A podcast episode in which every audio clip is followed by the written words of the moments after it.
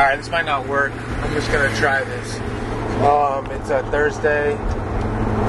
Fucking May. Hey, May. It's fucking April. It's April 25th. In 700 feet, turn right onto Federal Street. It's almost noon. I'm on the delivery route, but I want to talk about this book. I've been trying to talk about this book, um, Department of Speculation by Jenny Offill for a hot, a hot minute. What was it like three weeks ago, maybe? No, it's maybe almost a month. Ago. It was about a month ago. I was uh, in in New York City for like this event thing, and basically two Turn right onto Federal Street, then the destination is on your left. settle down, settle down. Two different people recommended me this book. Two different uh, female humans. Uh, or uh, shit, we right into gender up the bat. I'm not trying to, you know, whatever. Two different women uh, recommended this book on the same day. In 450 feet, the destination is on your left. completely unrelated, completely unrelated, such that like I, the first person recommended me in there because like we were talking about motherhood, and then they're like, "Oh, you got to read that book," and then I wrote it in my notes, and then later that day I met, Destination is on met up with somebody else, American Sardine Bar. and uh, they also recommended, and I had to like check my notes. I was like, "Whoa, is that the same book?" Yeah, I think that's the same book. So then I read through that shit pretty quickly. Um, all right, I'm gonna have to pause real quick because I gotta go inside. All right. All right, we back. Fucking 12 boxes, 12 food boxes to the American Sardine Bar. Um, shit. That fucking pothole popped my back open last week. Anyway, um, go, bitch. Starting route to B2. Alright. Turn left. Alright, so what was I saying? Yeah, Department of Speculation. Quarter mile. Turn left onto Dickinson Street. I don't even know if any of this audio is gonna work. I just gotta talk loud. But um, I'll probably just post it anyway. But um, yeah. So it's a book. It's a book that two people fucking recommended the same day. Um, and I don't know. I don't know. It's not like I'm only reading books by women that are like are about like family and relationships and childbirth. But maybe those seem to be the ones I podcast keep continually podcast about.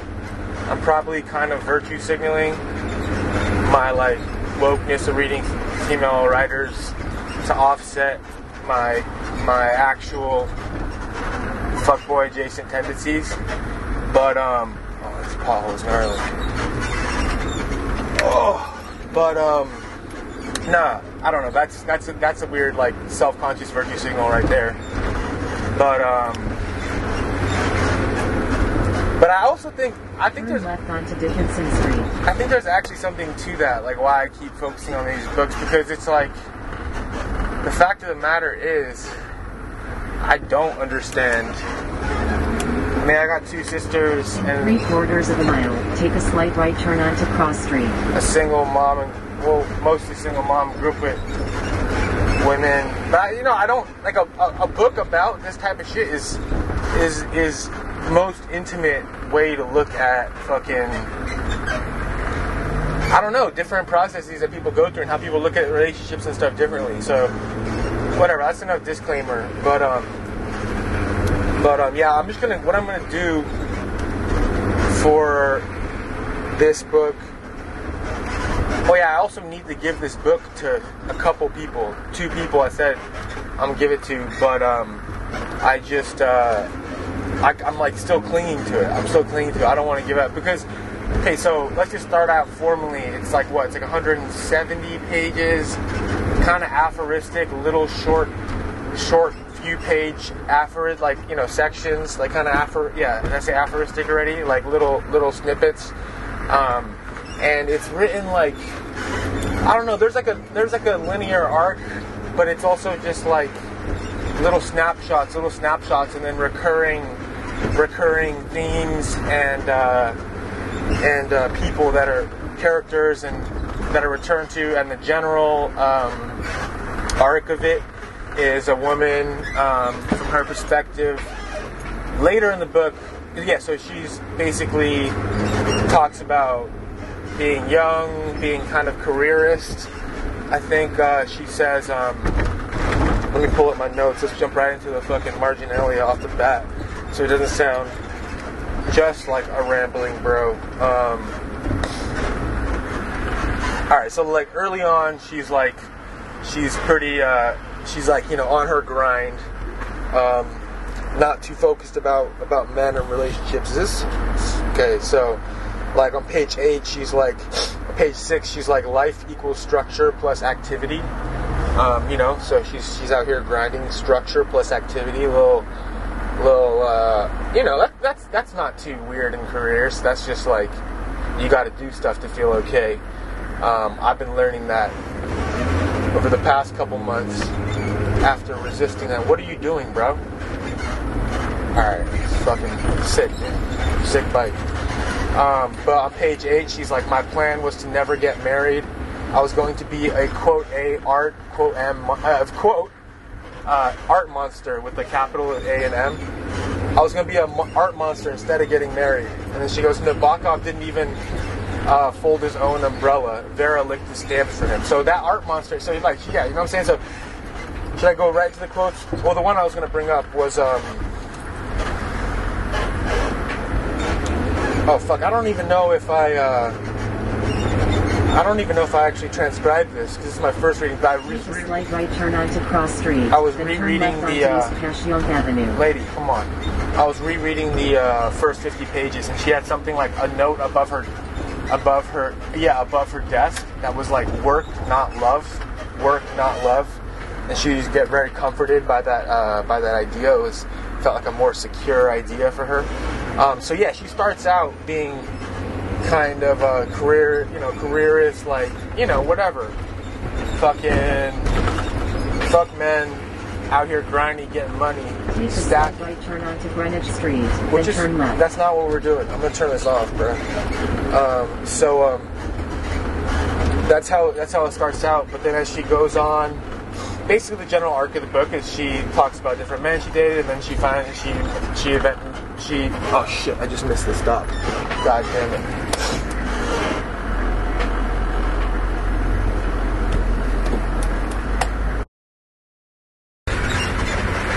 Yeah, it's gonna be the most dis- disjuncted Tomorrow, podcast ever. turn left onto East Moyamensing Avenue. Uh, beat beat to a coffee shop in uh, fucking Passyunk, on Passyunk itself. But um, what was I even saying? Um, oh yeah, I was going through the arc. So basically, should I? Am I giving anything away? Fuck it. It's such a short book. You can look, you read the shit in this setting. Just read that shit, and then come listen to this. But basically, get married, have a kid. Um, then when the baby's like six, her husband starts like fucking with a young young girl, and uh, shit gets pretty. You know, it's a, it's a pretty uh, it's a pretty devastating book, bro. I don't know who I'm calling bro, but um, it's pretty devastating. Like, well, just then it, she just gets pretty fucked up. Understandably, she got a little baby, she's starting his life, and her husband's you know fucking smashing a little girl. I mean, she's not that. I think one time he was like, she was like, "You're fucking a child." Um, so it gets pretty intense, and then she's got some other, per, you know, peripheral characters. She got like the um, this dude from college, who she calls the philosopher. They have some convos about it. She got like her ex, um, who be hitting her up, you know, like sending her songs and shit. Um, and then, yeah, that's I think that's all the arc I need. I don't know if I'm assuming that everyone read it, then I'm giving a fucking synopsis. It's not that helpful. But um, so well, a couple things. One, I got three minutes till the next stop. One is um, the uh, formally it was. I love how it was written. I love so pared down, short, just reads so well. Definitely kind of felt pretty auto-fictional. I don't know, like that's that's not really that's hard to say, but um, and it's also kind of interesting. She wrote one book when she was mad young, like I want to say early thousands. I got to check that, and then this is her second book, and that's another thing throughout, like um, people being like, "Yeah, where's your second book?" And that and another thing is it was similar to Sheila Heti in that she, her, I feel like in, in motherhood it was kind of like not to conflate these books; they're very different books. Turn left onto East Moyamensing Avenue. Really? turn left onto Reed Street. Okay. Um, but this idea of sort of like instead of going the traditional route of like family and a kid, kind of like becoming making your art into your kid, or like doing doing some making your art your your path. Because she has the idea of like becoming an art monster. But what's different than Sheila Heti's book is, whereas I mean these are all personal accounts of like personal experiences, so it's kind of it's a little bit dumb to like sort of politicize them and be like, oh, she's saying that having a family is this way, or he's saying that having a kid, not having a kid is the way of like, you know, like motherhood or whatever. So I'm not trying to do that too much, but it was just interesting because I was talking to somebody about this book and they were kind of like making the case that, I don't know, like, Jenny Offill's character was sort of 450 feet, turn left onto Reed Street. Turn left onto Reed Street, then turn right onto South 3rd Street. was sort of like weaker for like having a kid or getting so fucked up about the fact that her her her, her guy was cheating on her, whereas she should just be like an autonomous woman and and not uh, give a fuck about that. Um, but what am I trying to say? I got like one second. I guess what I'm trying to say is that the fact that she was going the traditional route and was conveying how honestly she got fucked up about Destination her is on your on her right. Pennsport Beer Boutique. felt like more subversive today because that's like just that's like the end that's the way people are on like everybody's being every woman is being encouraged to I don't know like make bands and like not fuck with men and not fuck with family but she was kind of doing that.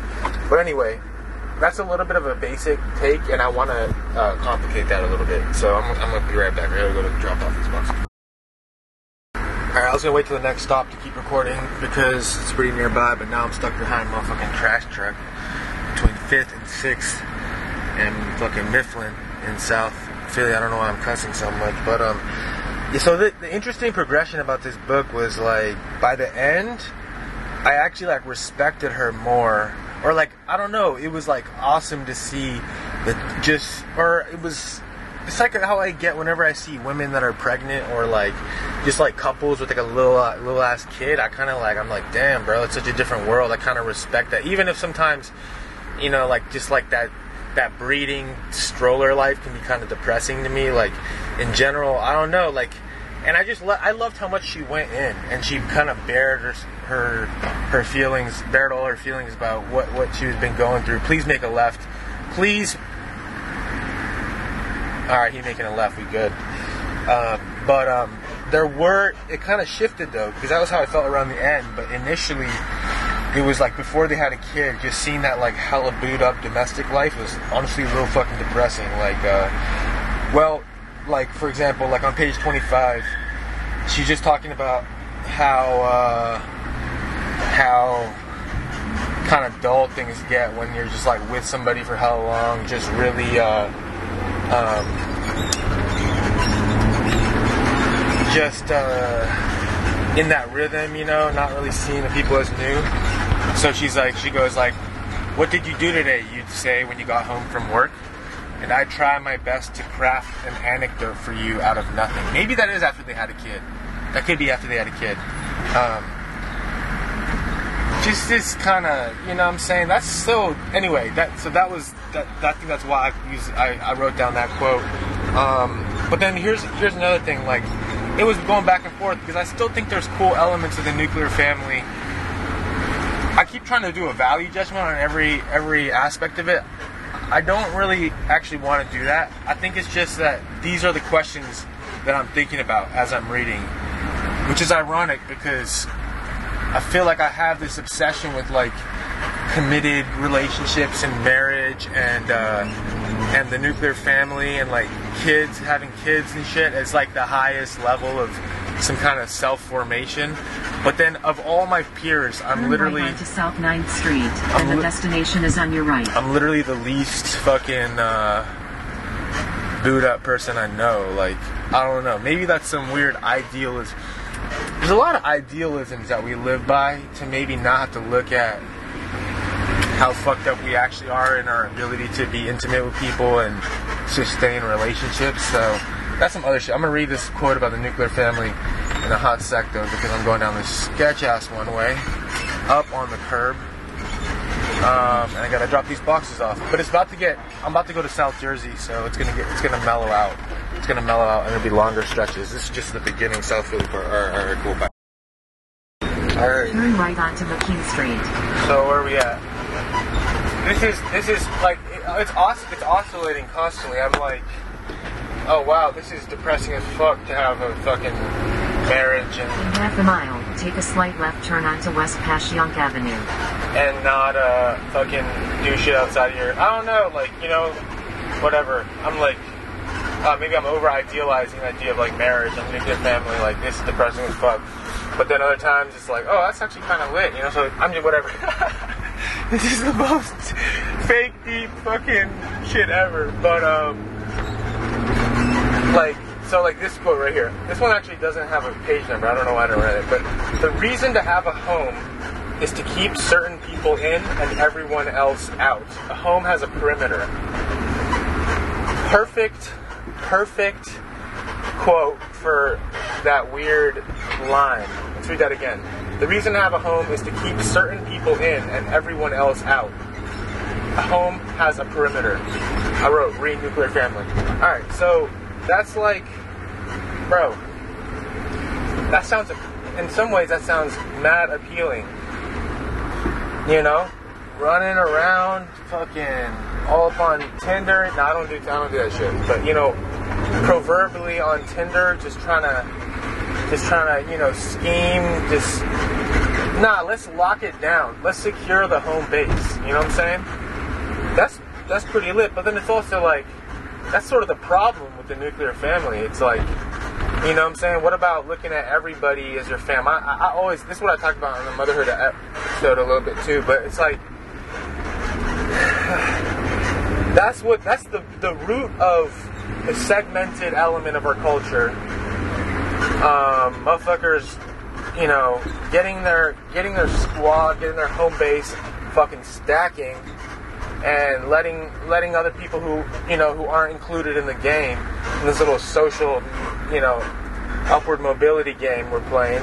People who are not included in that, fuck they ain't part of the gang. You know what I'm saying? It's like that's like some gang shit. Which I like. I like gang shit. I'm about gang shit. I'm about. I'm about. You know, fostering community around with a with a wide range of.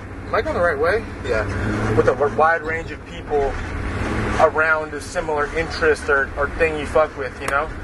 But uh, Take a slight left turn onto West Passyunk Avenue. like I said, that's an inclusive type of gang shit. That's like, you know, that's like, that's not, that's like anyone who's down with some art shit or a fucking book club, whatever. I have a very wide definition of what some gang shit, what some gang shit is. But that's what I.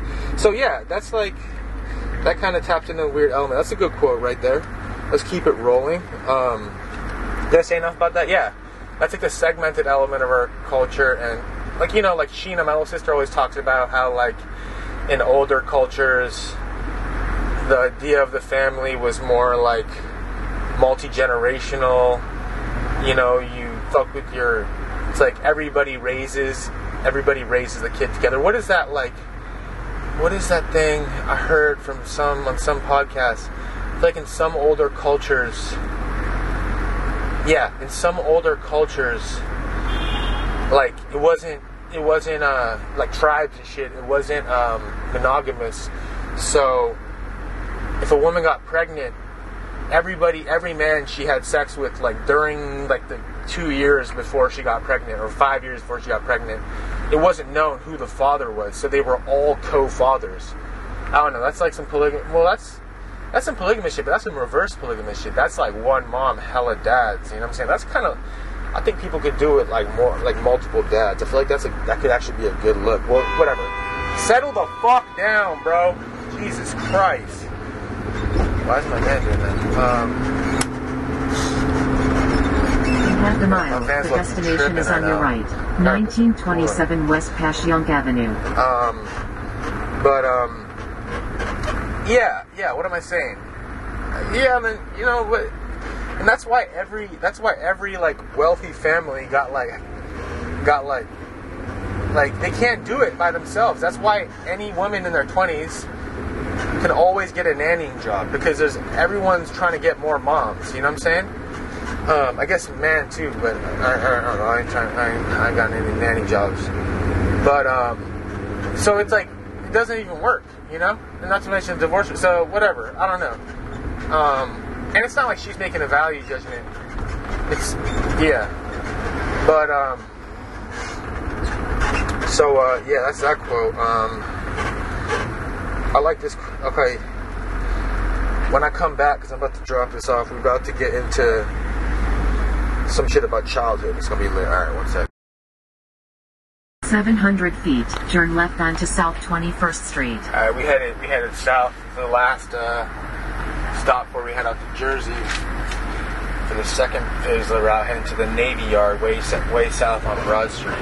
I like this stop, but anyway, uh, that's not what this fucking podcast is about. Um, bro, if none of this audio is usable, I'm low key gonna be kind of sad because this is uh, Turn making left onto South 21st Street. it's making my route way more interesting. Another, so I'm about to get the next quote, but another thing with these quotes is like fucking.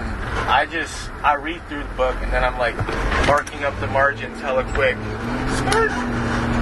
and uh, In a quarter mile, turn left onto West Oregon Avenue. when I go back through the quotes to extract them, um, I don't want to. I don't want to get lost in a rabbit hole with every quote where I just start like reading the whole page because I never get through all the quotes because it's kind of like it's a little neurotic and weird to go through every fucking passage you marked up and like transcribe them. But if you just focus on the part that's covered in the marginalia and just quickly type it without even thinking and then send an email to yourself and read it later, it's it's actually kind of doable. But the only problem with that is a lot, a lot of times I don't remember the, the, the exact context of every quote.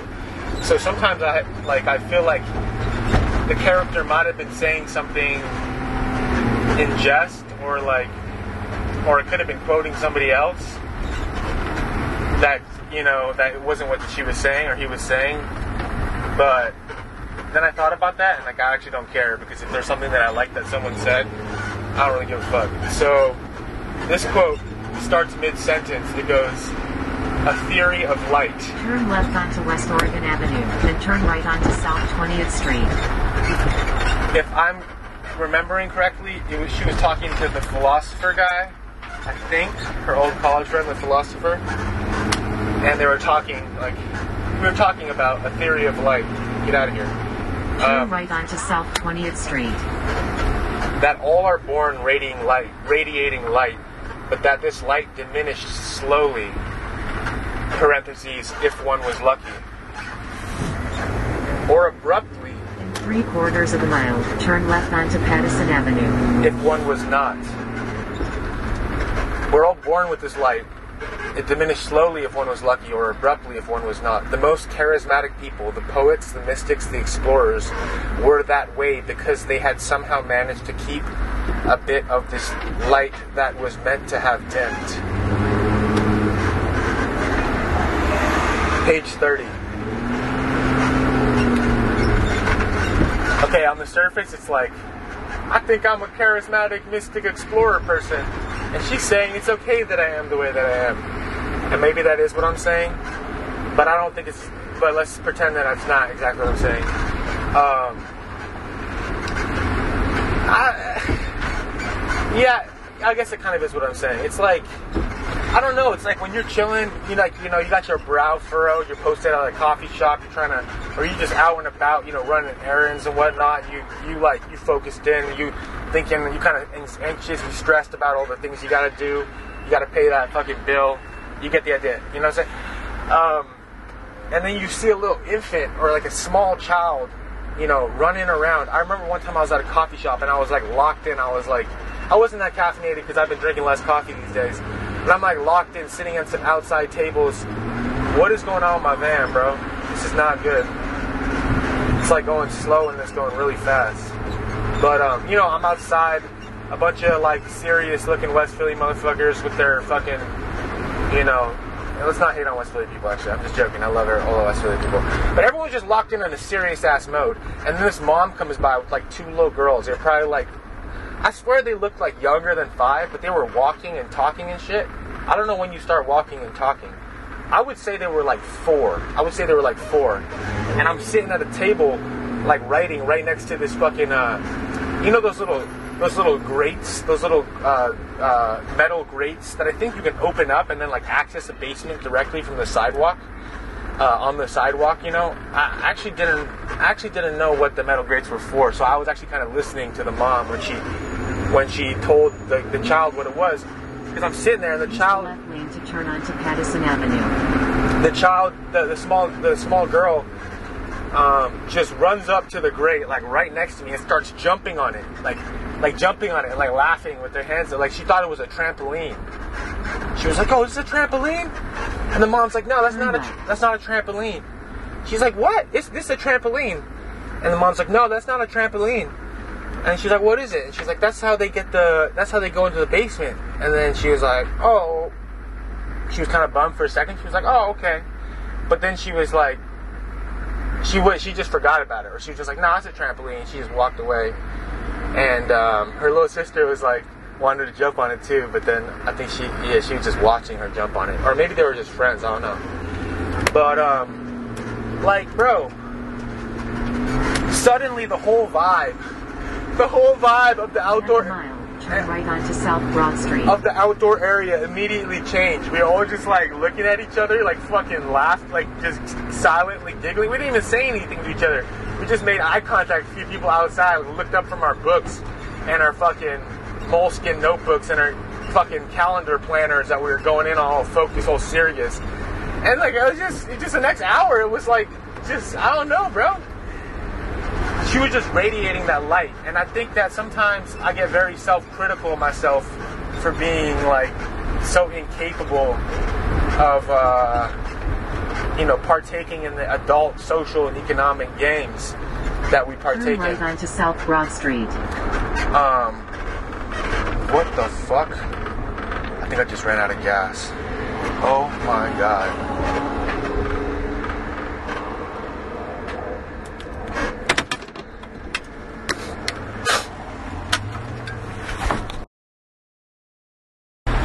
Okay, we back. We back.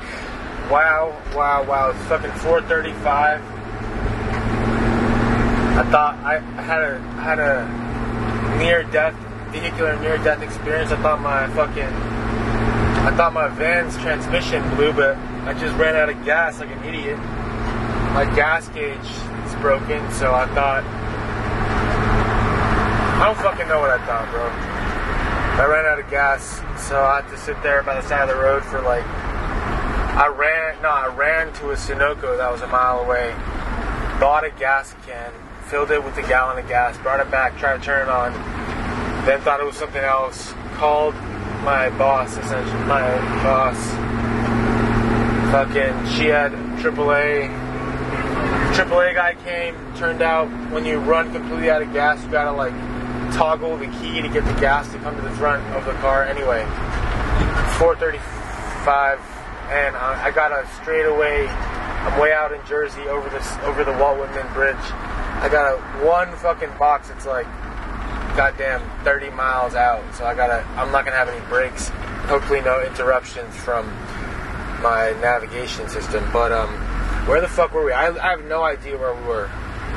Um, oh yeah, I was rambling about uh, how kids, how kids uh,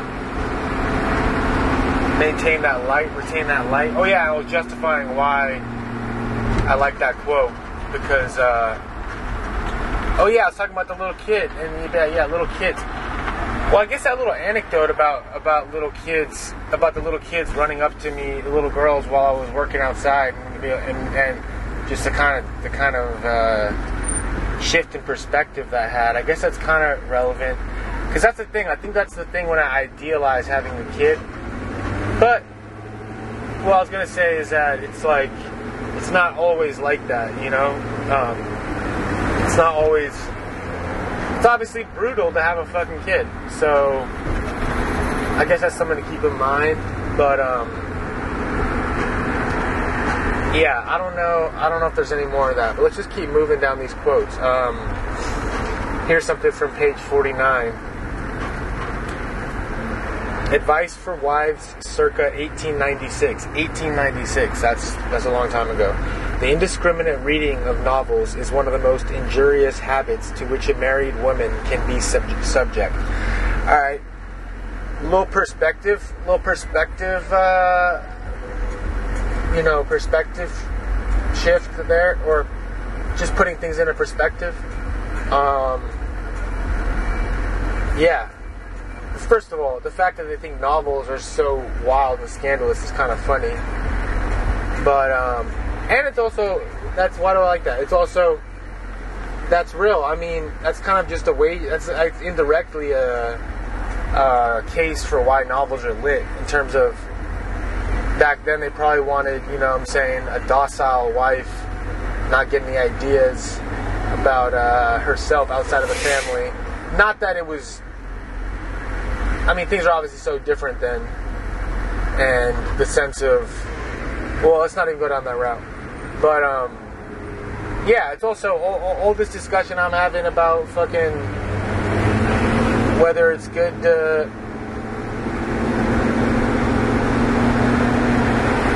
good to get married or if things are swinging in a wild direction where like nobody's having families. I mean, this is all okay. This is why this is all all kind of whack is because all my perspectives come out of some sort of like frustration with like not being able to control control is it women control my life and my relationships and the sense of everybody doing wherever the hell they want.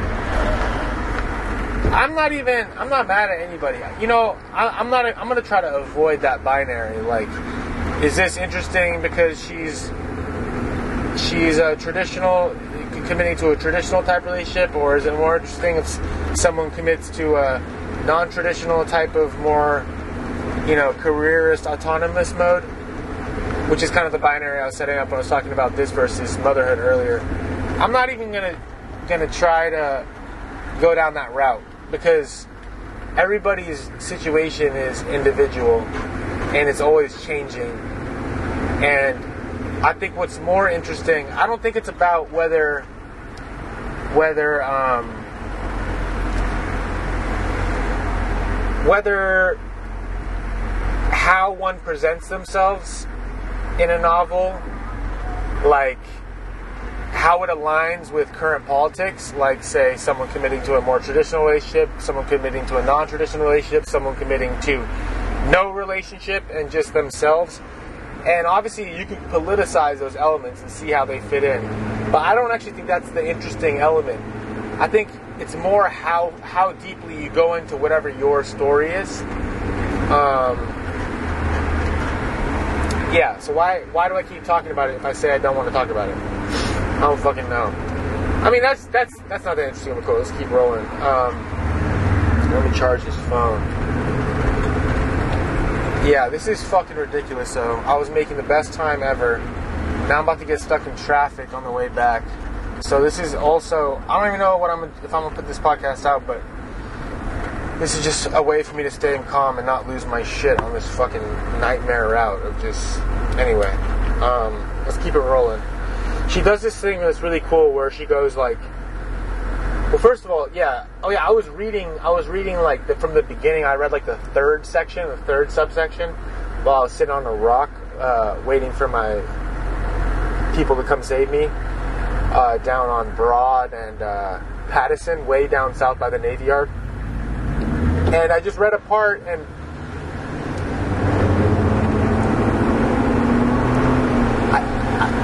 oh, this is kind of interesting. I thought this, and I wrote something about this earlier. I feel like a, a, sort of dichotomy or a binary I've been thinking a lot about in terms of books is like on the one hand you have the super slim, um, almost a novella, like, um, but like almost aphoristic, like little short sections, and uh, sort of like pastiche or like I'm thinking of like Sam Pink's novellas or like even like the Argonauts or like Sheila Heti's books where they're not trying to say too much, you know, and uh, not trying to create like a necessarily like a whole fictional world with intersecting characters, but more try to try to write a really tight personal account on the one hand, and then on the other hand, you got you got your more classic, uh, like sprawling novel where uh, you uh, have a character, and then it goes into some of their backstory, and then they intersect with other characters. Maybe like a I don't want to make this reference, but I was talking to someone about it, and I think the best example of it is like a Franzen novel, where it's like anytime a character is introduced, within five pages, you know it's, it's introduced in a scene, and then there's going to be about five pages of like a, a crazy backstory. It's going to jump into some of the backstory scenes with dialogue and an actual scene, and then gradually you're going to wind your way back up to the current, the, the initial current scene that started it, and then maybe in a next subsequent part, there's going to be another character who intersected with them, and then that other character has a shitload of backstory, and there's a cool element to that. Because, but I think it's, but the way I've been feeling lately is like it's sort of a lot of work for a lot of work and a lot of fucking winding all over the place just for that moment of like, oh, these characters intersected with each other. This world feels real, self other relations, man. You know what I'm saying? I've been a little bit like not, and it's also for my own writing. Whenever I do that, I always like I have an idea what I want to write, and then like I'll go into, I'll kind of not be ready to dive in yet, so I'll fucking do like a, I'll just dilly dally, and I'll do a bunch of fucking tangents and side stories and backstories, and then uh, I never get to the thing that I wanted to say. So as an exercise, I've been attracted to more condensed texts, like say fucking the ones I mentioned, like Argonauts or Sam Pink's novellas, or like you know how she, some of Sheila Heti's books. There are probably more examples, but those ones I'm thinking of off the top.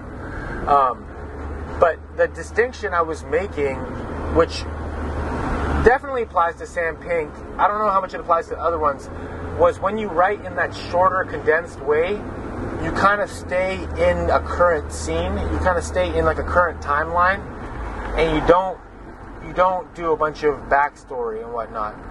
But as I was rereading some of Jenny Offill's books today, um, I was noticing how she uh, will do a little backstory, a little like a little side tangential story in fucking a tiny little paragraph. And in one little paragraph, she'll like the part I read was like she was kind of going through other bros she'd been with pre-marriage, and she was like, "This is a little crinkle. I got to hit a Clif Bar. I've been fucking sitting on the side of the road all day." But um, fucking yeah. So she does that really well, where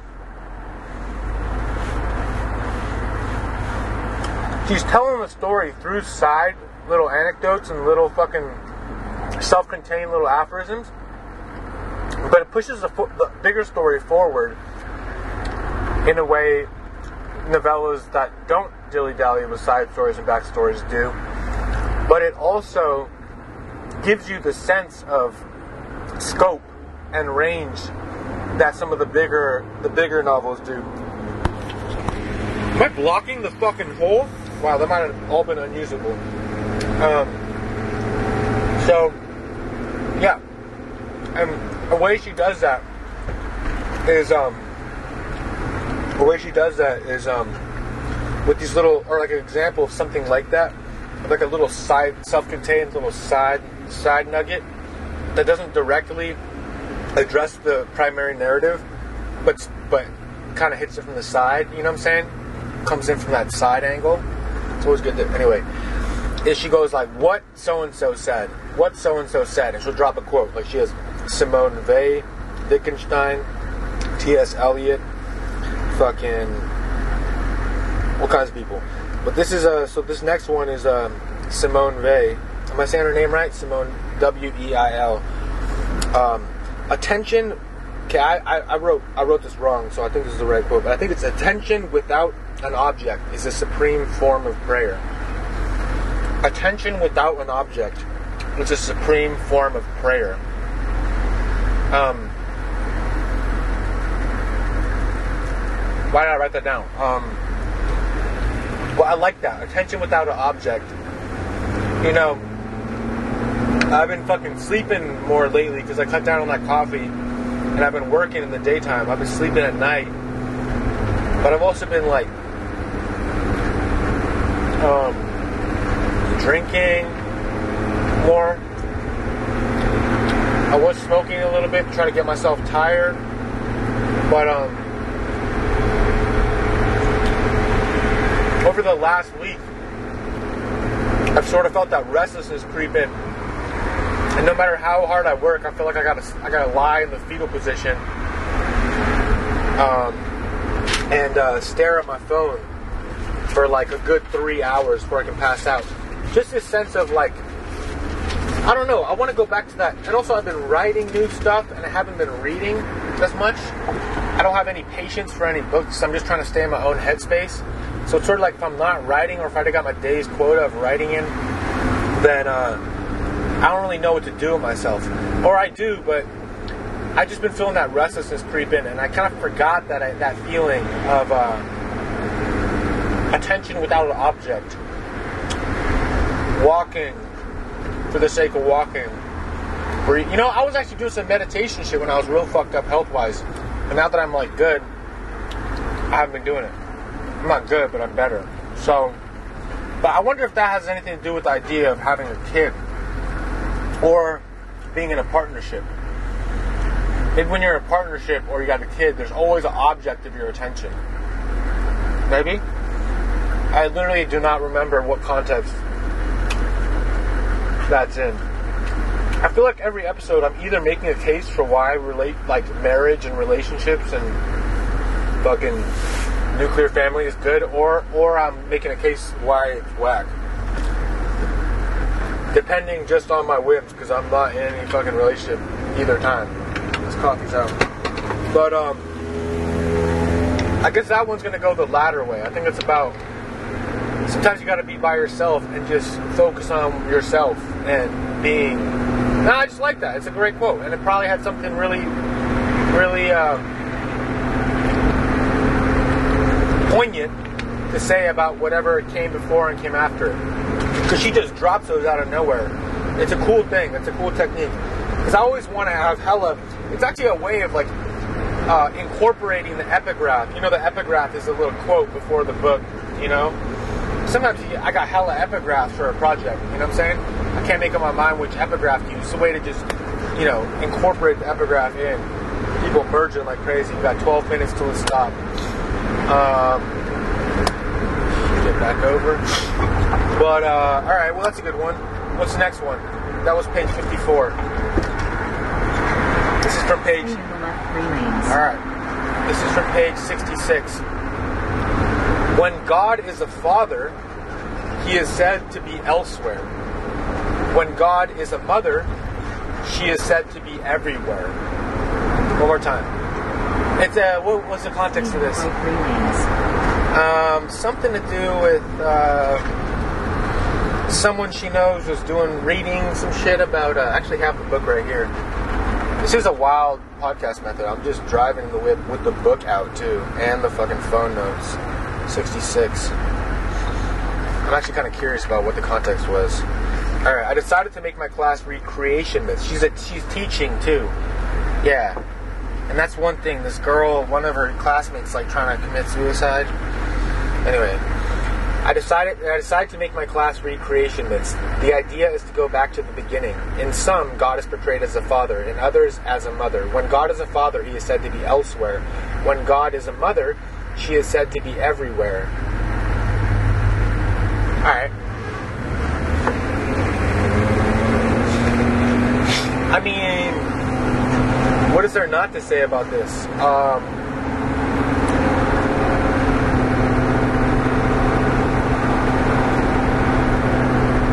that's pretty interesting.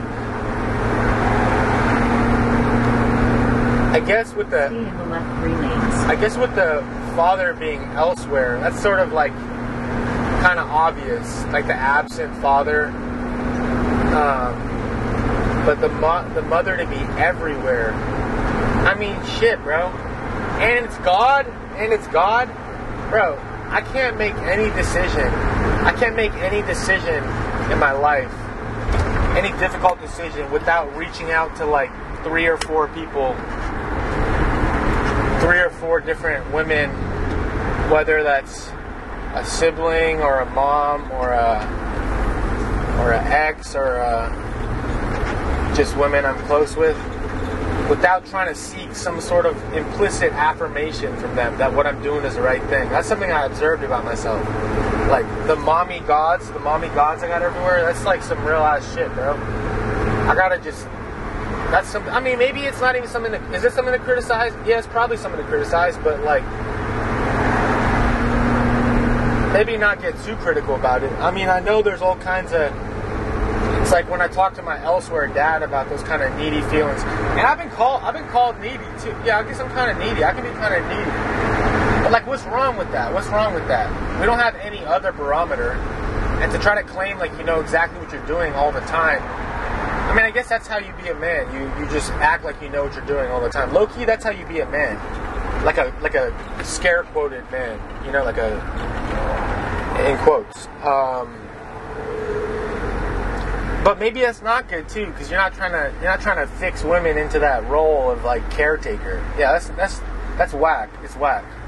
I always regret it after when I do it, when I kind of like reach out to people when I shouldn't be.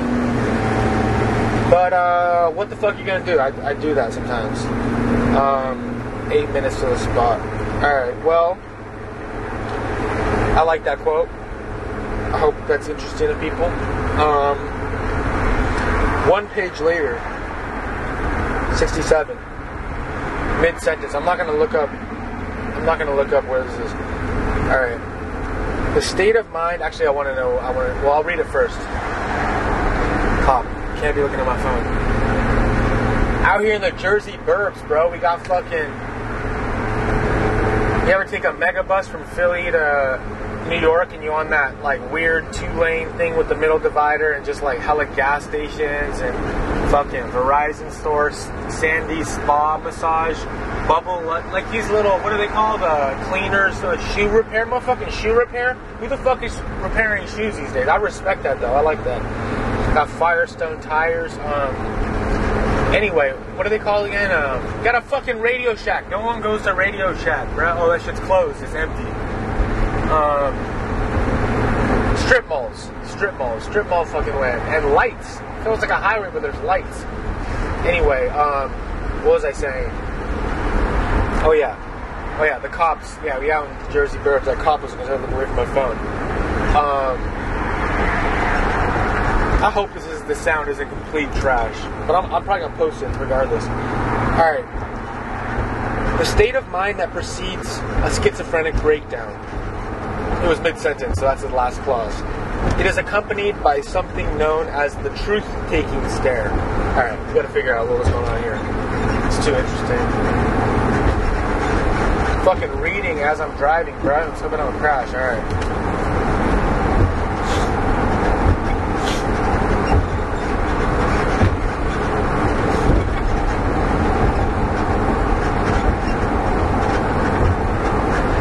Oh, it's just a book that it's just what the philosopher was talking about. Um, everything seems charged with meaning. I noticed particularly. One mile, take a slight right turn onto Plymouth Drive. I noticed particularly is the refrain. What are you doing, bro?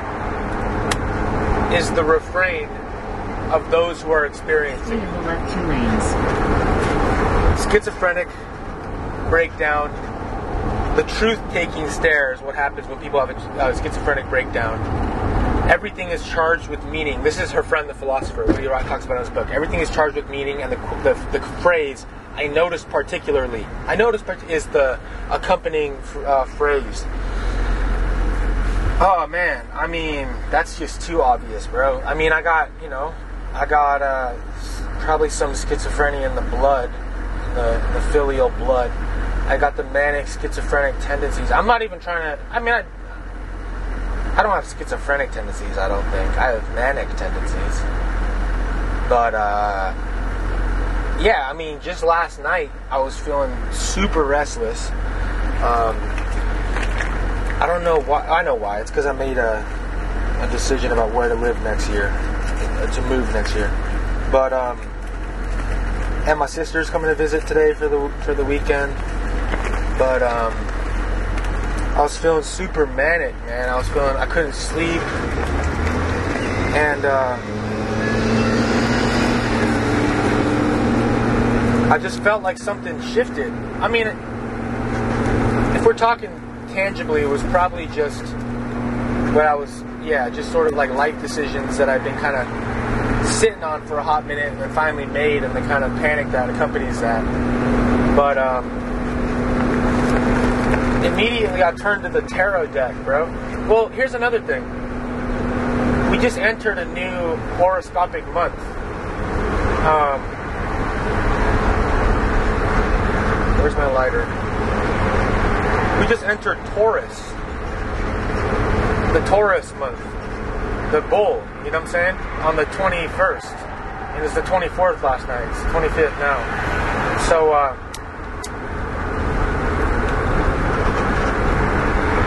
Use the right to take a slight right turn onto Plymouth Drive, then take a slight right turn onto Plymouth Drive. alright, I got, I might need a break. No, I'm gonna just flip this U right. I know exactly how to play this. Um, Turn left onto Blanchard Road. what the fuck?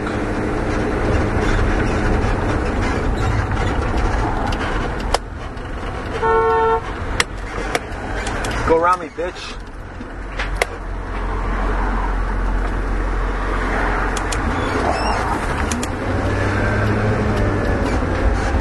In half a mile, turn left Boulevard. In a quarter mile, turn left onto Palmetto Avenue.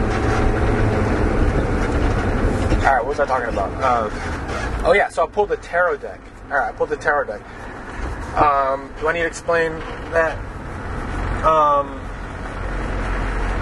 no, I don't know. It's not like I take this shit hella seriously, but uh, the first podcast I did ever on this podcast was the Castle of Crossed Destinies.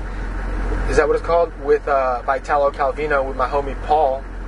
Uh, who's who's all about that shit. He's all about mysticism, fucking, uh, and that book is about a bunch of people meeting at a in a forest, and uh, every every every section is like a tarot deck.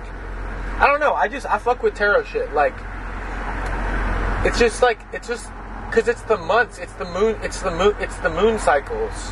Well, whatever. That's that more explains the horoscope element. But um, fuck, this cop's pulling up next to me. I think we're good though. Yeah, we good.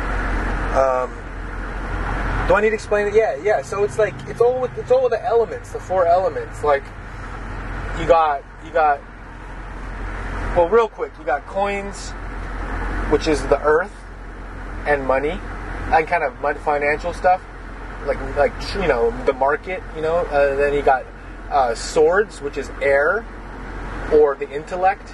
You got wands, which is is that fire, and like magic and like enchantment, I think.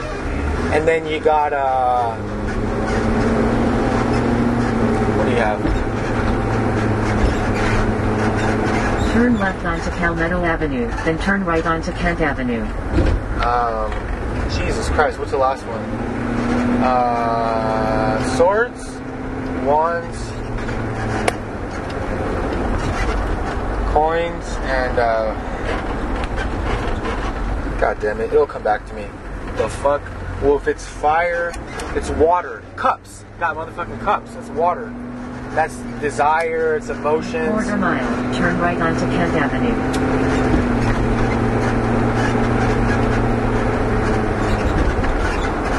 And uh, I'm gonna pause real quick because I gotta drop off this box. I'll be right back. All right, all right, we back. In a quarter One more mile, delivery. turn right onto East Route 70. Um, so anyway, I just think that shit's interesting, and I like, and, and I fucking have these manic tendencies, so it's right up my fucking alley, bro. I, I love. So what I do, like every every month or something, I just pull. Uh, I just uh, shuffle the cards until I'm feeling right, and then I cut it, and then when you cut it, the top card. onto East Route 70. So you cut it. The top card, after you cut it, is uh, your current future, and then the bottom card is your past, your past current, past present. I don't know why. I, I- don't even know why I do it like 4.2 miles. Keep right to merge onto I-295 south toward Delaware Memorial Bridge. All right, for sure. Delaware Memorial. Oh my God, this is ridiculous. This route's taking forever. But um, anyway, so last night I pulled. I was like, oh, it's a new horoscope month. Um, I gotta um, pull pull a new deck. So it was like four in the morning. I finally pulled the new deck, um, and I pulled my the, the, the the current future card I pulled was uh, the nine of the nine of coins, the nine of discs, Stay in the left two lanes. which is like um, which is like uh, it's it's called the gain. Oh, so anyway, my friend Paul, who who had that podcast with, gave me a deck, but it's like the Thoth deck. Anyway, it's like whatever. I'm going way too far into that. It's not interesting. But um, yeah, I pulled the nine of coins, which was like gain. It was like material gain. It was like uh, taking care of your matters, taking care of your. Uh, it was like material gain due to like luck and like inheritance and like um, staying on top of your shit, essentially. Which I fucking fuck with, bro. Like, I'm finally working. I'm three weeks into finally working after fucking eight months. Um, I'm about a month into working. I got a you know some side gigs with the cousin out in New York in the city. I'm finally making money again. And last month I pulled the uh, it was like a recovery card. I don't remember what it was. Maybe it was wands or something. And that, that felt super relevant too. But then my past current was uh anyway, I don't even get into all that. I'll probably post that shit. But the point is, so fucking today, I'm my fucking car breaks down, and I'm just like, Jesus Christ, my transition broke. I need my truck in order to do my job, which is delivering the veggies to the people. I'm fucked. That card fucking lied. Like immediately, my brain is like, Jesus Christ, dude. Like, I was, I'm such an idiot for thinking that, taking that shit seriously, or not even seriously, but like thinking symbolically about that shit. Um, well, my fucking car just died, but what do you know? My car didn't die. I just ran out of gas like a fucking idiot. So, what were we talking about? The schizophrenic breakdown, the truth taking stare. Everything feels like it has meaning. I mean, shit, I'm not trying to justify that. What am I waiting for? Three miles, 295 south. Alright. I'm not trying to justify that because I feel like, honestly, getting way too much into that mode. I also associate it with like the nocturnal mode, being up at night, getting way, you know, everything has meaning. Your life is a story. Ah, that shit could get a little sus, you know what I'm saying? So, I've kind of mellowed out on that, but I understand that shit. I understand that shit. And why is Jenny Offill talking about it? Maybe she's in a. I don't know if her husband has cheated on her yet, so. Whatever, that's just an interesting thing. Um, but yeah, what to say about that? Everything. I noticed particularly.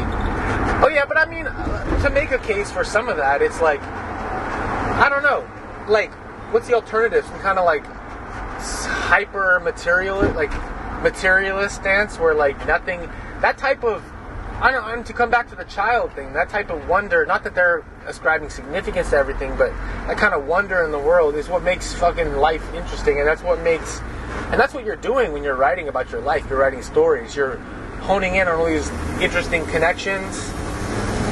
Like, anyway, I could I could ramble about that for days, but I think that's why I like that shit. Um, getting a little hot up on the block right now. Um,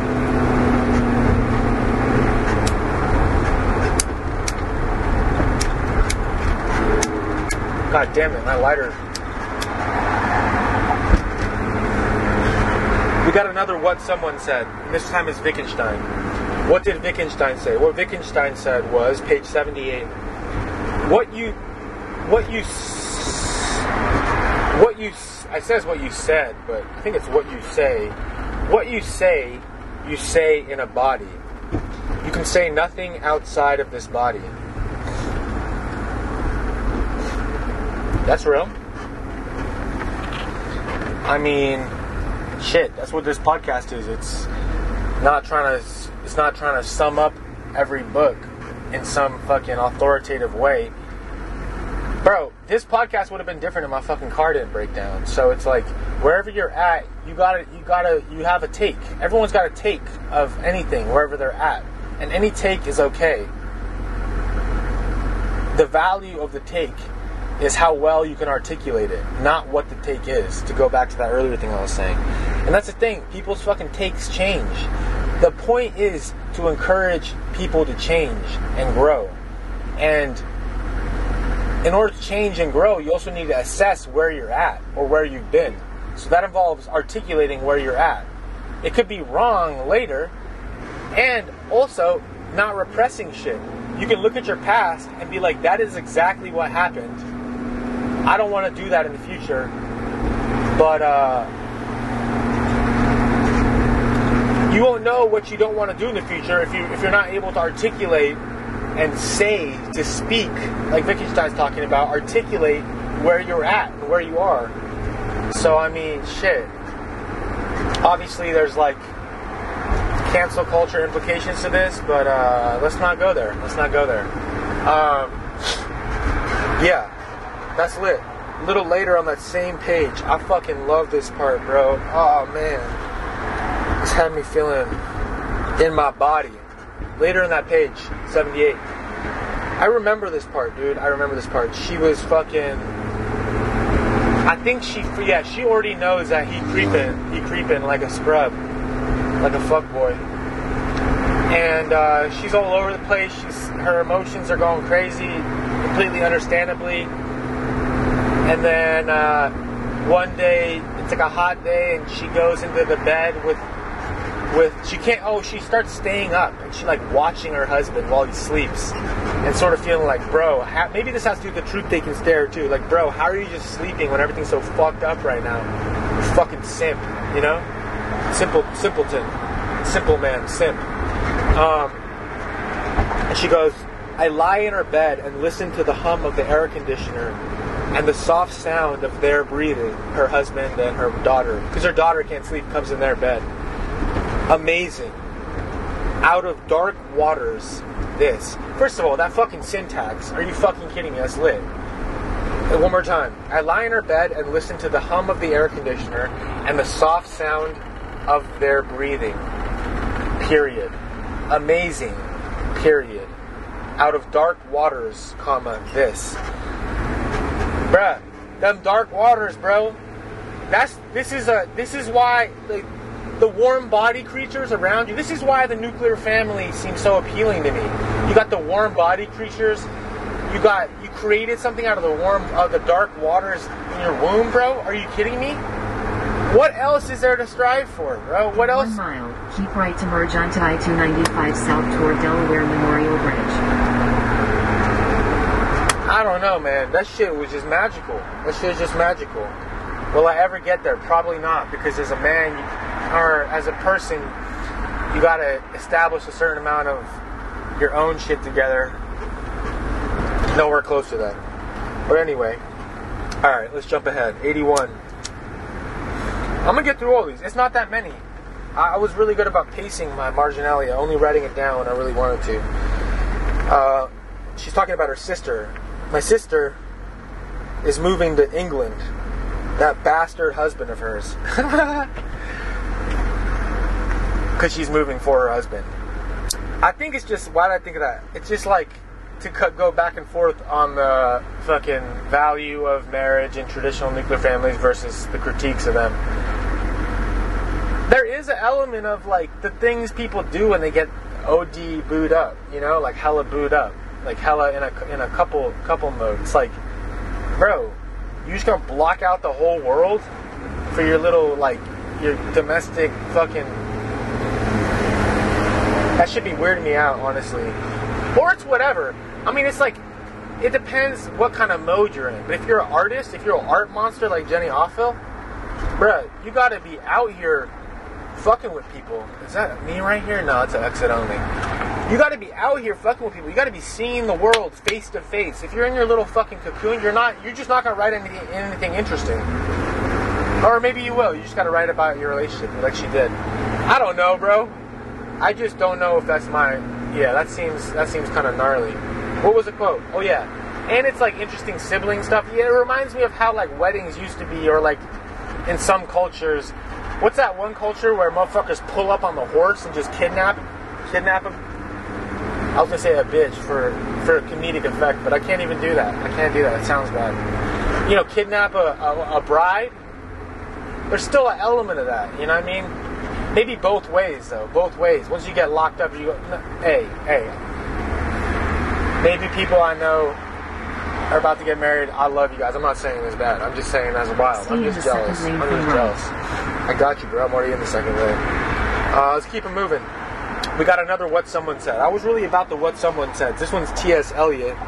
What T.S. Eliot said: When all is said and done, the writer may realize that he has wasted his youth and wrecked his health for nothing.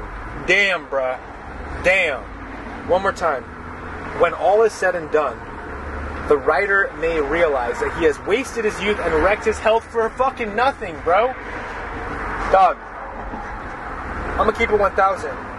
If it wasn't for Medicaid, if it wasn't for having family members who fuck with me, if it wasn't for Penn Medicine, if it wasn't for that one time Beth helped me when I got hospitalized, it wasn't for Dupilumab, this wild ass drug that Medicaid covers. I, I did that, bro. I did that 28 done, dude. I was just way too on one on some fucking ideal of getting lit all the time and being in ultimate ultimate out here creative mode.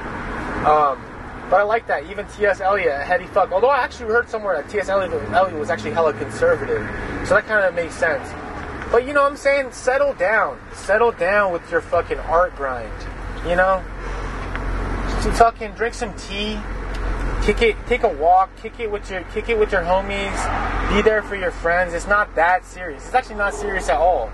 Like getting cooped up, getting all worked up at art and shit. Settle the fuck down. Obviously, if you about that life, that's some gang shit for life. You're gonna be on that for the rest of you know. And if you're Use not, the right lane to keep right to merge onto I'm I-295 South. I know, bro. Memorial Bridge. I'm not completely contradicting myself, but if you're like not actually about that life and you're not putting in the work, fuck out of here. So that's a complete contradiction. But at the same time, you know, the body comes first. That's all I'm saying. The body comes first. When you can integrate your daily discipline in ways that, uh, this was not the fucking best route. Are you kidding me? We're going all the way back to this fucking neighborhood? God damn it. Ugh. Alright. Yeah, that's that's some real ass shit, bro. You, you fuck up your whole youth, you fuck up your whole life, your health. What's your. I mean, my teeth were fucked up too. Wasn't for Penn, Penn Dental School. My guy Adrian getting my teeth right. I, I couldn't chew on either side, bro. Um, but now you know what I'm saying, hitting that act, hitting that oral B, hitting that oral B, that oral D. Um, but uh, all right, page 93. Okay, this is this is some real ass shit, bro. Oh shit. Yo, what up, Marie? Where you at? doing on your on your route? Yeah, I got one more drop off and then I'll be back. I'd say it's like 40, like 30 minutes. Okay, because I'm debating. I just got to West Philly, but I noticed that it's like two hour parking till six. Well, Yeah. it's like fifteen, so I can hang out here for a little bit. Yeah, But I'm only like ten minutes away from your spot. yeah. You want me to, you want me to call, call Helen? Well, no, I could also. I was gonna say I could go grab some stuff. Maybe I'll just go grab some stuff, walk around a little bit. Hit up Pasqually's if you want wine. What is it called? P A S Q U A L L Y S. Pasqually's. Is that close to the green line? Yeah, very close. Like walking distance? Yeah, it's like a block and a half. And you could sit there for a sec too. Okay, I know do that. Um, all right, I, I, I won't be. An, I'll be less than an hour. Okay, sounds good. All right, all right. Uh, you want do you want me to call Helen though? No, it's alright. Well, no, it's alright. I'll just hang until All right, all right, all That's right. fine. Text me if you want me to. Okay. All right, bye. Okay, bye. All right. What was I saying?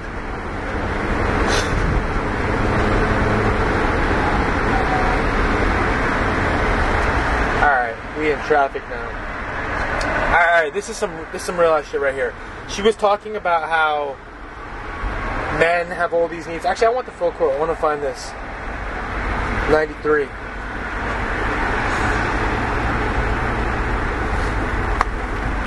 All right.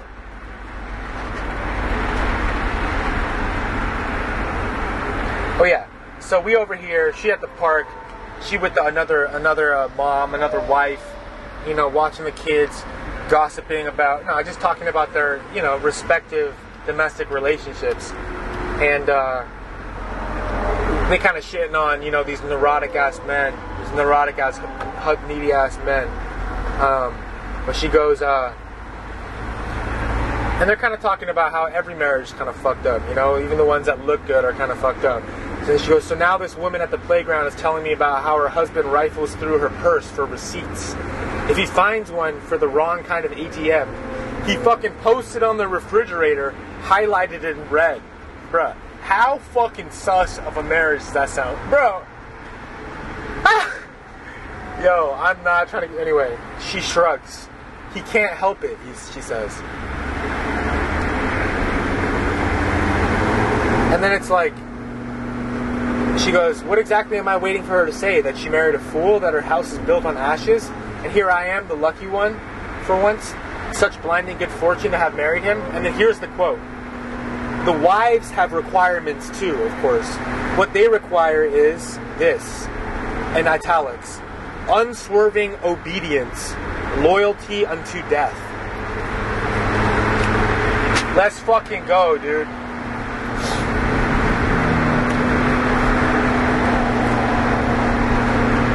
I understand. I understand that bros are. So I understand that I'm. I'm sus. I'm not being a, a loyal, a loyal dog in the past. But dog, fucking. The wives have standards too. The women got standards too, and it's not just loy. It's loy. It's not just complete loyalty because you got that's that's monogamy. That's loyalty. Unswerving obedience, bruh. I don't even know if I need to, I don't even know if I need to say anything about that. Jesus Christ, bro, I'm fucking stuck in traffic like a motherfucker. Um, I mean, yo, it's just real. That's just real. In a novel about a bro cheating on her, about a husband cheating on her, she looking, she looking, she look, she's she she's a truth seeker. She looking at all sides. You know what I mean? She's looking at all the all the different circumstances. Um,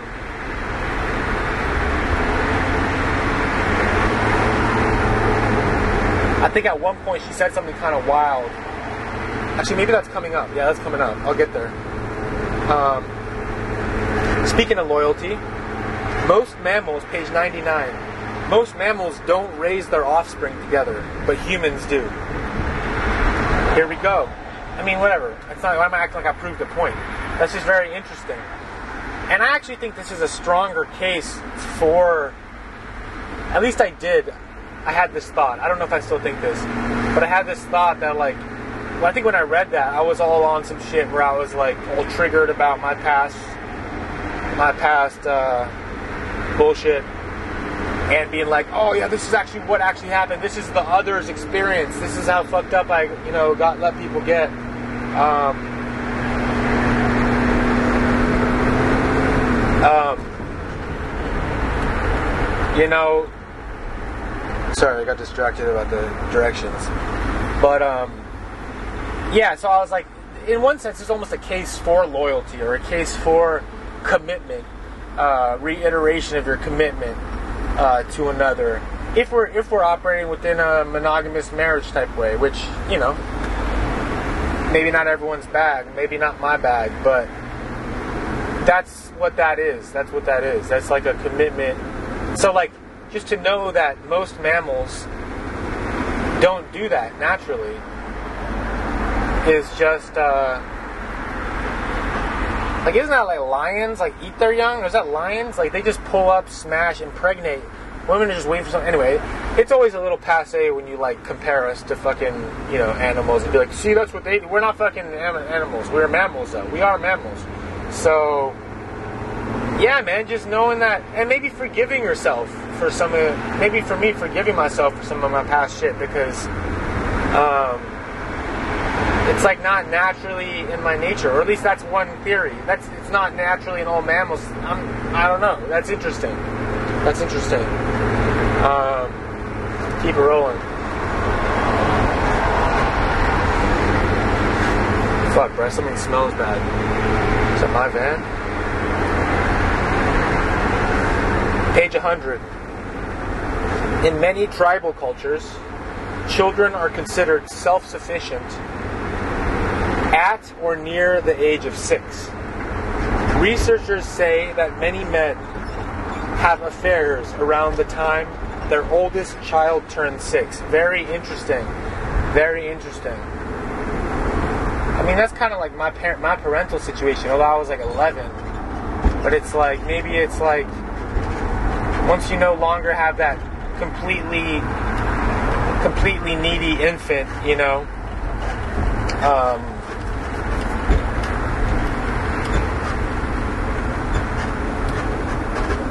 people get restless. People get restless. Um, but no, dude. People can stay loyal. People can stay loyal. But that's int- I mean, that's that's interesting. Given everything I said, I feel like it's kind of obvious why I think that's interesting. But um, yeah, I also wonder how those tribal cultures operate and how much uh, those how those kids grow up in terms of self sufficiency. I mean, I know I, I know I'm over coddled. Uh, I don't know. I feel like I'm. I feel like I'd be on some. In some ways, I feel like I'd be on some over coddled shit. Uh, and that's also just a common gripe with like millennial children. But six, bro, that's pretty young. You just over here wiping your own ass at the age of six. But again, it's also like it's not like they leave the mom; they just leave the dad, or the dad just dips.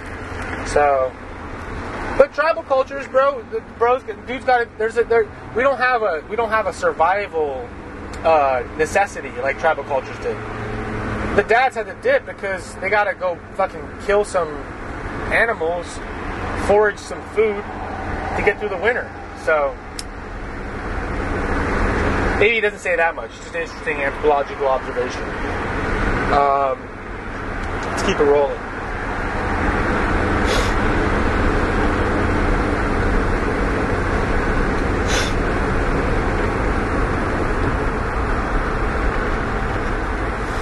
Ah, this is a this is a this is a this is a triggering one. This is a tough one. Page one hundred four. Um,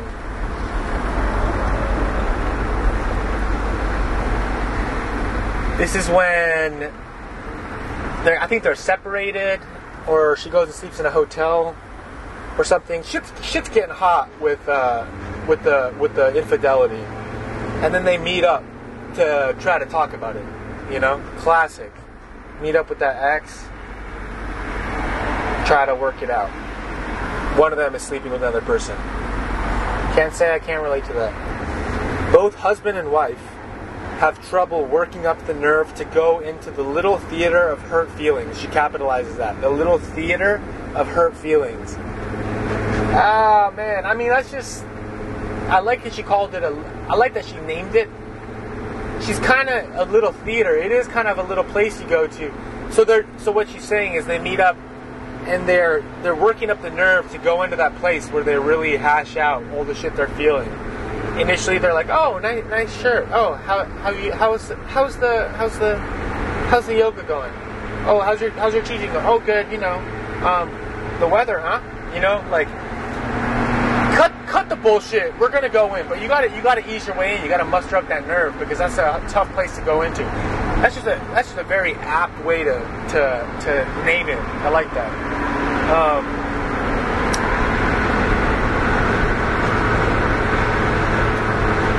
Yeah, that's that's some real ass shit right there. Um, 2 miles, take exit 28 onto New Jersey 168 toward. Now, she's actually pretty. She's actually pretty. Um,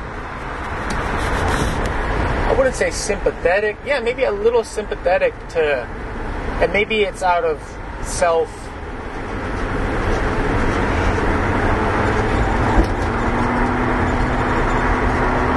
I was surprised by how sympathetic she was to possible reasons that led to her husband uh, cheating on her. Because I mean, you think of the classic, you know, feminist book. It's like, fuck all these pieces of shit, fuck it, and she has that too. She has that too. But see, this is why this book is so real and so honest and so interesting, and it's not just a a political stance. Is she captures all the cycles of her feelings. Like one time she wrote like "fuck you, you stupid cunt" or something like that. She used "cunt" to reference the woman that she, the girl that she cheated on, he cheated on her with. And she, you know, she goes through rage. She goes through different cycles. But then sometimes she is sort of like a little bit, at least trying to figure out what led him to need feel like he needed to cheat. Um, and she goes. Um,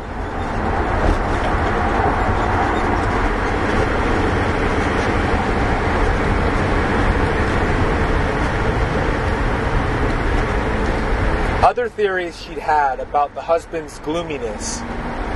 Um, he no longer has a piano. He no longer has a garden. He is no longer young. See, this is interesting because she had to overcome a lot of her personal rage to tap into why, to, to even um, humor this angle.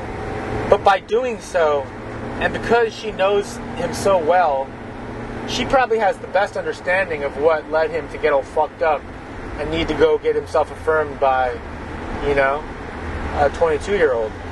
Um, this is, I think, a good statement about all relationships. You gotta have your, you gotta have your grind, your piano, your thing you're tending to, your garden or your, your, your project you're working on. They're kind of similar in that way. And uh, you can't try to use marriage or a relationship to sidestep the fact of our mortality and the fact that we're aging.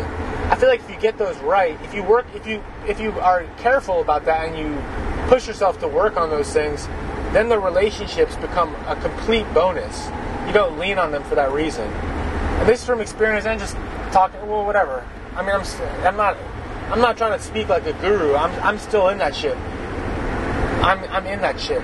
But Use the right lane to take exit 28 onto New Jersey 168 toward Mount Ephraim.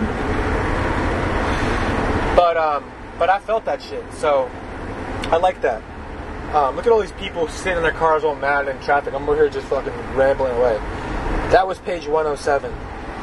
Um, 108. The ex-boyfriend. Uh, that one's not that interesting. What? 109. What the fuck are you honking at, bruh? Take the exit, then turn right onto Sycamore Street. Alright, 109. Oh man, this is a fucking heartbreaking one. Quarter mile, turn right onto Sycamore Street. I'm sorry. I, this is a similar vein of the last one. Um, a quarter mile. It's not a quarter mile, bro. That's right now. Oh, and then take the second one. Okay, cool. Um, all right, last fucking stop. I'm sorry I let you get so lonely. She told him later, talking to her husband. I'm sorry I let you get so lonely, bro. It's not your fault, girl. Bro, girl. It's not your fault. I mean, that's just what makes it so heartbreaking because that's probably some real ass shit she felt and some real ass shit she articulated and she included that in her story. I'm sorry I let you get so lonely. And uh, uh, I think, and then she, he, and then and then he goes, then stop apologizing. He said, "Bro, come on." Oh, I mean that's just a look into some of the some of the shit. That- That's that's called being in the shits. You know what I'm saying? That's what that is. But um, there's also a part early on that I thought was hella funny, and I don't know why I didn't transcribe it. I think it's because I remembered it. Um, um, but uh, she was talking about how uh, the character was talking about because I read this to my housemate because I thought it was hella funny. Um, she was talking about how like after a while in the marriage she got she would get too tired to have sex, but then she'd give him a blowjob whenever he wanted, which is like kind of just savage to say. And then it's but then it's also like kind of funny or something, but it's also kind of like gnarly because it's like you gotta have that intimacy, I think, you know, or something. I don't know. I don't know. I don't know. I just thought that was kind of funny. But uh, yeah, man. Stop apologizing. That's fucking. It's fucked up. Um. All right, I'm gonna get, I'm gonna come back. I gotta drop this box off. Right?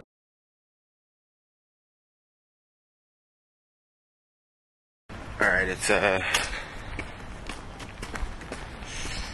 9:50 a.m. on the day after the last recording, Friday, April 26th.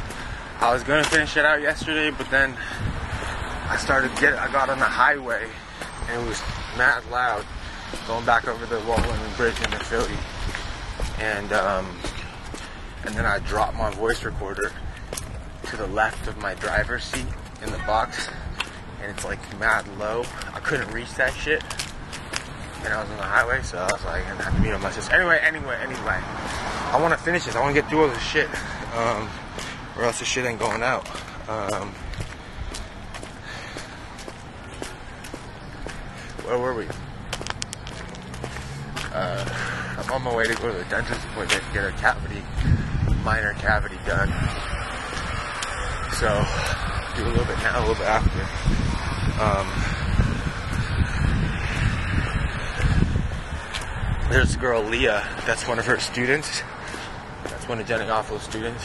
And uh, she's like on I think she was on like suicide she tried to commit suicide or something. She keeps returning to her on 118 it goes sleep is the thing Leah won't do she never sleeps is about sleep she never sleeps unless they drug her but she never rings the call button in the middle of the night either I just wait for first light, she said. I watch the window, 118.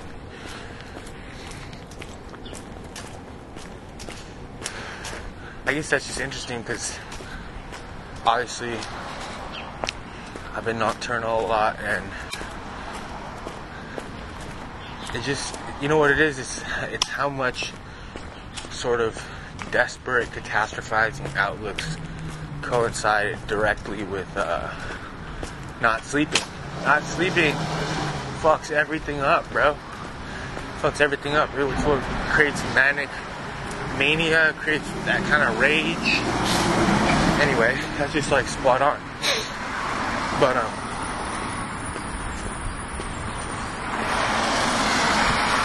Yeah, it's just interesting because she's going through all her phases of grief or whatever, frustration with the relationship. But she never gets really uh, she never really gets helpless. Jenny Offill doesn't. But then she keeps returning to the story of Leah. And that sort of seems like her way of I don't know, for such a personal for such a personal book, there's so many characters she returns to. Um, but then she also be snapping sometimes. Like this next quote on page uh, I'm gonna start moving. I just want to get through these quotes. Page 130 now. It's like 175, so I'm almost there 130. She's like, ah, yeah. That's another theme. How much? I mean, we had that Wittgenstein quote about what you say is from a body, but it just, um, it's about how much. And then there's another quote that I posted that was like, in people who have suffered romantic trauma, it shows up in their brain. It affects you neurochemically. It's not just like you're bummed out. It affects you in the brain the same way. It activates the same brain centers that are activated when someone undergoes like physical physical trauma or like abuse. I think that quote's coming up. I'm not sure, but then I think this is when she I don't even know. Like maybe she met the girl for the first time, but she snaps. It's 1:30. She goes, she, and this is her, the wife, the main character. She feels something she's never felt before surge through her body, and then kicking a newspaper. I skipped ahead. Uh, okay, I skipped ahead. Kicking a newspaper machine, screaming, "You fucked a child. She's a fucking child." I mean, that's just pretty. That's some heavy shit. And then on 134 there's one line and it just goes, I'm gonna read it. She goes, it just goes, ha ha ha ha ha ha ha, ha, you stupid cunt, ha ha ha. And she's talking about this girl, bro, bro, savage. All right. Um, and then at 135, she starts trying to read Civilization and, and its discontent, but she, but she's trying to by Freud, but she keeps getting lost in the index, and then she's transcribed a little bit of the index. Analogies. Bare leg on a cold night, 40. Cautious businessman, 34. Guest who becomes a permanent lodger, 53. Polar expedition, ill-equipped, 98. It's page 135. Just very cool. That's a very cool way. You can look at every one of those examples and uh, come up with the or sort of see an angle of why it's interesting. Bare leg on a cold night, cautious businessman, guest who becomes a permanent lodger, polar expedition, ill-equipped. That's like their that's a, that's the marriage. You know what I'm saying? That's a, a polar expedition. They weren't ready. Okay, here we go. 135 also. Imaging studies have found that the pain involved in romantic breakups is not just emotional. Similar areas to the ones that process physical assault, physical assault, light up in the brain of the recently jilted what I've been saying this whole time, you know, or whatever. That's just some real shit right there. Um, yeah, that's just. I mean, that just comes back to like. Obviously, it's good. You go through a breakup, you want to get right back on track. You know what I'm saying? Establish some new worlds. Be strong, like culture tells you to. But also just forgive yourself for what you for the times you were incapacitated and know that it's not just you being bummed out about some shit. It's straight up. It's straight up like processing physical assault, bruh. So shit. 138. The Buddha left his wife when his son was two days old. He would never have attained enlightenment if he'd stayed, scholars say. I mean, shit, man everywhere we're. That's like that earlier quote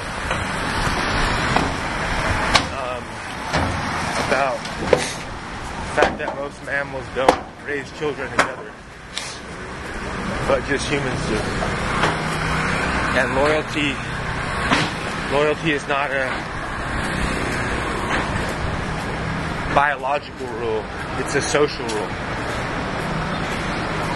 143, the philosopher. It's about the philosopher. They are sitting cross legged on the floor like they used to in their dorm rooms. I think I was afraid to go all in, she says, because all in is terrifying. With all in, you lose everything. He nods, and suddenly they are both crying a little. Damn. you know? 144. Thinking about her parents. Talking about her and her siblings. Their mother died when they were young. Their father was elsewhere. All goes back to the parents. You know? I don't know. That's just that's just some real shit. Alright. What Andrean said. Someone else. Compressed into a minute long segment, the brainwaves of a woman newly in love sound like the string, a str- like a string of firecrackers exploding. Another thing, bring it back to the neurochemical element. It goes both ways. When you get fucked up, it's like a trauma. When you when you're newly lit off somebody, it's like drugs. I mean, how can I can relate to that shit for sure, bro.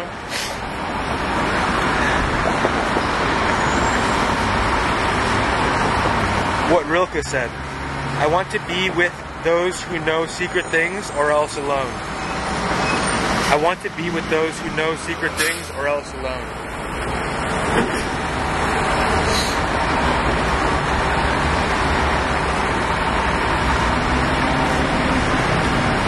Um,